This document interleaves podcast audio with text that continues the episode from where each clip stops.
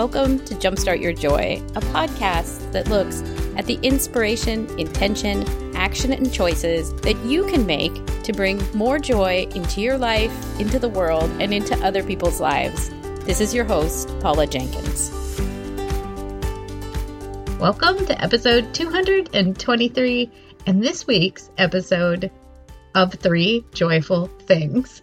On Tuesday of this week, I had the honor of having Laura Lai join me. She is the podcaster behind Quietly Bohemian, and it was such a treat to have her on the show. If you haven't gone back and listened, you can find it at episode 222. You can go to the website or look back in your podcast player and tune in there. We have a really fun discussion about how she's inspired by the band Depeche Mode, which is a Brit synth pop band similar to my beloved OMD. And we talk a lot about how the lyrics have inspired her to choose the titles for each of her podcast episodes and how she really enjoys the lyrics, especially those that are written by songwriter Martin Gore, who also sings in the band. I loved getting to have this conversation so much because, as you know, I really love to talk about bands and lyrics, and it was such a treat a while back for both of these, but to have Danny Wood on of New Kids on the Block to talk about how he chose to write a song dedicated to his mother called Hold On. Oh, it's beautiful. And I also got to talk to Fred LeBlanc of Cowboy Mouth about some of his lyrics, and it's just so much fun to dive into it. So I could really relate on a deep level with Laura when she was talking about how this band, Depeche Mode, inspires her, and that's why inspires her, and that's how she's choosing her own podcast titles. So before we get into uh, unpacking the three joyful things, a couple of quick updates. So these brief podcast episodes started out as my newsletter where I unpack the inspiration, intention, and action from an aha moment that I got from a guest or from a solo cast that I've done. So if you want to read these instead of listen, you are welcome to join the newsletter and you can find the link to that on the homepage on the homepage of Jumpstart Your Joy. And if you came here from the newsletter and you're like, oh my gosh, there's more of this, and you want to subscribe, you can find Jumpstart Your Joy if you go to Spotify, which is an app that you can download to your phone. That's available on both iPhone and Android, any device. You can also download and listen on Apple Podcasts, which comes on every iPhone, or if you have an Android phone, you could download Google Podcasts. Subscribing to podcasts is free, and you just have to download the app and find the show that you want to listen to. So, thank you for tuning in and subscribing either way because these episodes, of course, are the top secret, not on the not on the blog, not on the website yet. episodes that I'm releasing. So let's jump right in. The thing that I really find inspiring about this, especially as we're in the new year, I've been listening to a lot of podcast episodes that I've been loading up to my Spotify playlist, which is called Plan Your Year.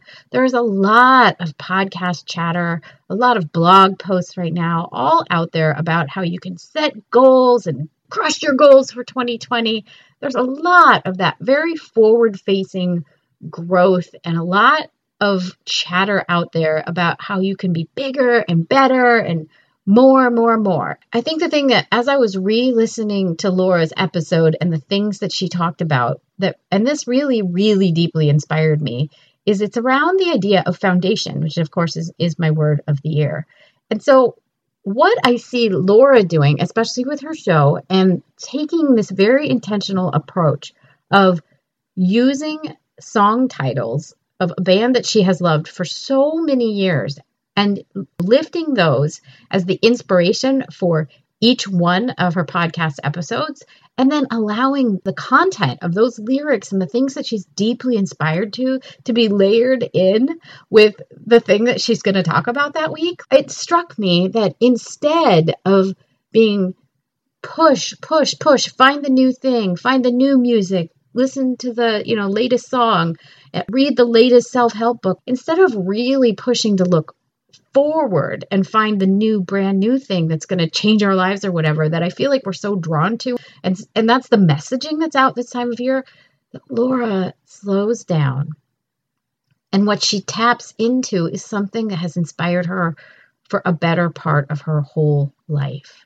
And I think there's this really beautiful juxtaposition of as you're sitting here and laying a foundation for your year, how can you look back and take inspiration from the things that you have loved for many years and that have been a foundation for you as you have grown and changed and and you see new things with each of these lyrics if it's a song? How can you take that and act on that as the stepping stone for the next thing instead of feeling like you have to recreate or create something brand new in this year what can you look back on and what can in your past can inform you to create a brand new foundation to move forward on. So that's the first thing that I really found inspiring and so such a differentiator from some of the really loud messaging that's going on in the self-help space right this minute. but then we can get into the inspiration, intention, and action that I think we could all take from this last week's episode. And that came about at the very end. If you have not yet listened, go back, check out the interview with Laura. It's episode 222. You can just go back in your podcasting app or go to the website jumpstartyourjoy.com forward slash episode 222. You'll find it there. And listen to her answer to the question that I ask everybody at the very end, which is what are three things that you can think of to jumpstart joy in the world, in your life, or in other people's lives? And one of the ones that she answered was this.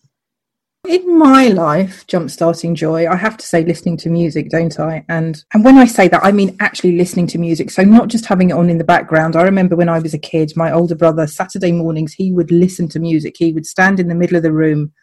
So I guess eh, the speaker's equidistant, so that's you know the best way to enjoy the music and he would just stand there for an hour or two and listen to music and i i used to do that and i've stopped doing it. But listening to music and really getting into that definitely is a joyful thing for me. As an introvert alone time is a joy for me. And i think that is really important because once you allow yourself the time to take a step back and recharge your batteries it allows i think other things to become more joyful in your life as well so recharging your batteries is joyful in itself, but it allows that joy to kind of diffuse through. And what I love about this and found so inspiring is that she talks about how her brother slowed down and takes the time to really listen to the music.